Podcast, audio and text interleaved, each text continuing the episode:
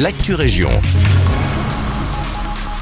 Bonjour à tous, ici Guillaume. Échec de l'opération démolition. Ce jeudi 12 octobre, l'ancienne antenne de l'OTAN à Court-Saint-Etienne devait connaître ses derniers instants. Sauf qu'à 15h30 précise, tout ne s'est pas passé comme prévu. Selon nos confrères de Sud Info, l'antenne a résisté à l'explosion et ce malgré les 70 kg d'explosifs placés plus tôt dans la matinée. L'entreprise nonnée chargée du projet cherche actuellement une solution pour faire basculer l'antenne. La flèche de 162 mètres de haut a été construite dans les années 50 pour détecter et protéger l'espace belge à l'aide de ses radars. Aujourd'hui, avec les nouvelles technologies et les satellites, l'antenne est devenue obsolète. La famille Boel et son entreprise Domanois, propriétaire du terrain, avaient introduit un permis pour pouvoir l'abattre. Ce retard de chantier ralentit donc quelque peu les projets de la société.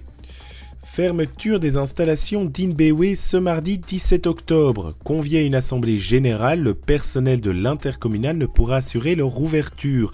Plusieurs sites sont concernés, le siège social de Nivelles, le siège d'exploitation du département eau potable à Genappe et toutes les stations d'épuration. Les 17 reciparcs resteront également portes closes.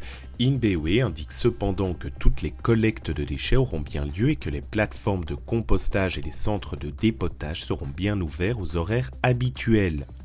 Les PAYSonges débarquent à l'abbaye de Villers-la-Ville du 21 octobre 2023 au 10 mars 2024. L'abbaye accueille l'exposition PAYSonges de l'artiste contemporain belge Pierre Debatty.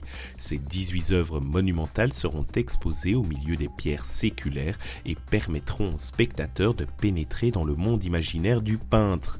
Côté pratique, l'exposition sera accessible durant les horaires d'ouverture de l'abbaye de 10h à 17h et le prix de la visite sera compris dans le tarif d'entrée. À noter que des visites guidées seront proposées par l'artiste un dimanche par mois. C'est la fin de cette Actu Région, merci de nous écouter et un agréable vendredi avec nous.